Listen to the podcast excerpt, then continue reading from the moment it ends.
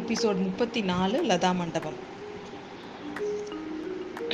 நம்ம வந்தியத்தேவனுக்கு திடீர்னு ஒரு அதிர்ஷ்டம். அந்த அவன் ஒளிஞ்சிட்டு இருந்த இடத்துலையே அவனுக்கு ஒரு ஹெல்ப் கிடைச்சிது இல்லையா?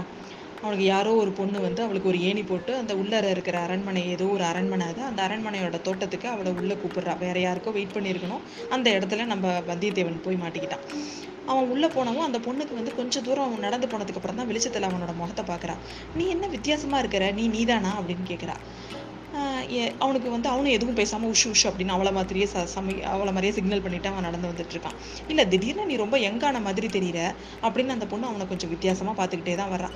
ஆமாம் ஆமாம், நீ மந்திரவாதி தானே, அடிக்கடி வேஷத்தை மாற்றிப்ப அப்படின்னு அவளாவே அவளுக்கு பதில் சொல்லிக்கிட்டு அவனை கூட்டிகிட்டு போகிறான். கூட்டிகிட்டு போய் உனக்கு என்ன மகாராணியோட தயவு இருக்கிற வரைக்கும் உனக்கு என்ன அப்படின்னு சொல்லிட்டு அவளை கேலியும் பண்ணிட்டு போகிறான்.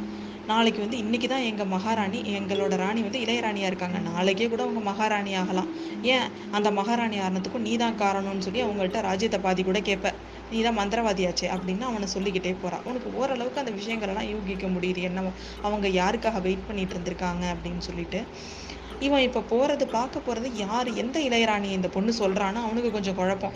ஒன்று அது வந்து சின்ன நம்ம பெரிய பழுவேட்டேரையரோட மனைவி வந்து நந்தினி தேவி இளையராணியாகவும் இருக்கலாம், அப்படி இல்லைன்னா மதுராந்தக தேவரோட மனைவியாகவும் சின்ன பழுவேட்டேரையரோட பொண்ணு அதுவாகவும் அந்த பொண்ணாகவும் இருக்கலாம். இப்போ யாரை பார்க்க போகிறோம், பார்க்க போனால் நம்ம எப்படி நடந்துக்கிறது, என்ன பேசுறது அப்படிங்கிற மாதிரி அவன் உள்ளுக்குள்ளே ஒரு ஒரு கால்குலேஷன்லேயே போயிட்டுருக்கான். எப்படி தப்பிக்கிறது, ஏன்னா அவனுக்கு வந்து ப்ரெசன்ஸ் ஆஃப் மைண்டு ஜாஸ்தி, எதை பார்த்தும் பெருசாக பயப்பட மாட்டாங்க, அந்தந்த சூழ்நிலைக்கு ஏற்ற மாதிரி அங்கங்கேயும் தப்பிச்சு வந்துடுவான். அதே மாதிரி இப்பயும் தன்னோட புத்திகூர்மா அவனுக்கு ஹெல்ப் பண்ணும் அப்படின்ற நம்பிக்கையில தைரியமா போயிட்டு இருக்கிறான். கொஞ்சம் கூட அவனோட எந்த ஒரு கன்ஃபியூஸ்டு ஸ்டேட்டையும் காமிச்சிக்கவே இல்லாம அவன் கொஞ்சம் தூரம் கூட்டிட்டு போனோடனே அவர் ஒரு ஒரு பாதையில ரெண்டு அரண்மனை தெரியுது. ஒன்று பார்த்தீங்கன்னா நல்ல நல்ல லைட் வெளிச்சத்தோட நிறைய சத்தங்கள் அந்த மாதிரிலாம் கேட்டுட்டு ரொம்ப கலகலப்பா ஒரு மண்டபம் தெரியுது. இன்னும் ஒரு பக்கம் ரொம்ப இருட்டா எதுவுமே இல்லாமல் ரொம்ப பாழடைஞ்சு போன மாதிரி ஒரு பக்கத்தில் உள்ள மண்டபம் தெரியுது. இந்த ரெண்டு மாளிகையும் இணைக்கிற மாதிரி ஒரு லதா மண்டபம், அதாவது கொடிகள் கொடி பல மலர் கொடிகளையே மேலே ஏற்றி விட்டுருப்பாங்க. அந்த மலர் கொடிகளாலேயே அந்த மண்டபம் வந்து ஃபுல்லாக மூடி இருக்கும். அதை வந்து லதா மண்டபம் அப்படின்னு சொல்லுவாங்க. பழைய காலத்து அரண்மனையிலலாம் பல இடங்கள்ல அந்த லதா மண்டபம் இருக்கும். அந்த மாதிரி நல்ல வாசனை நிரம்பிய மலர்களால் ஏற்படுத்த லதா மண்ட லதா மண்டபத்தினால உள்ள பாதை வந்து ரெண்டு மண்டப ரெண்டு மாளிகையும் இணைக்கிற மாதிரியான ஒரு பாதையாக இருந்தது.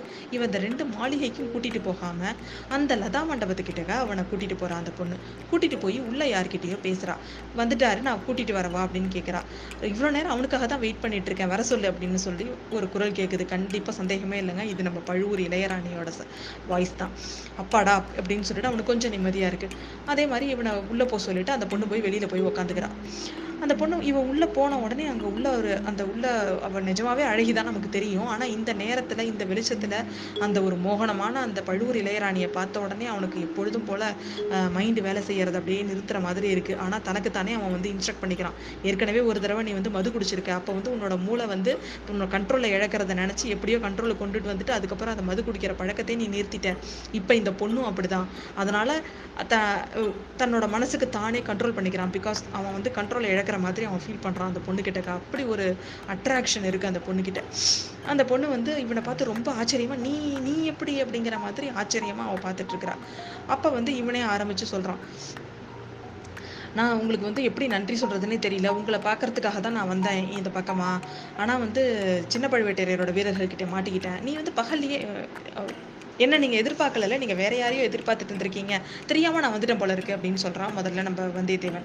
இல்லை இல்லை, உனக்காக தான் நான் அந்த மந்திரவாதியை வர, ஆனால் நீ வரவே இல்லையே, என்ன என்ன உன்னை பற்றி விசாரிக்கலான்னு மந்திர மந்திரவாதியை வர சொல்லியிருந்தேன் அப்படின்னு சொல்லுவான் நம்ம நந்தினி. என்ன விசாரிக்கிறதுக்கு அப்படின்னோடனே ஆமாம் அப்படின்னு சொல்லுவான்.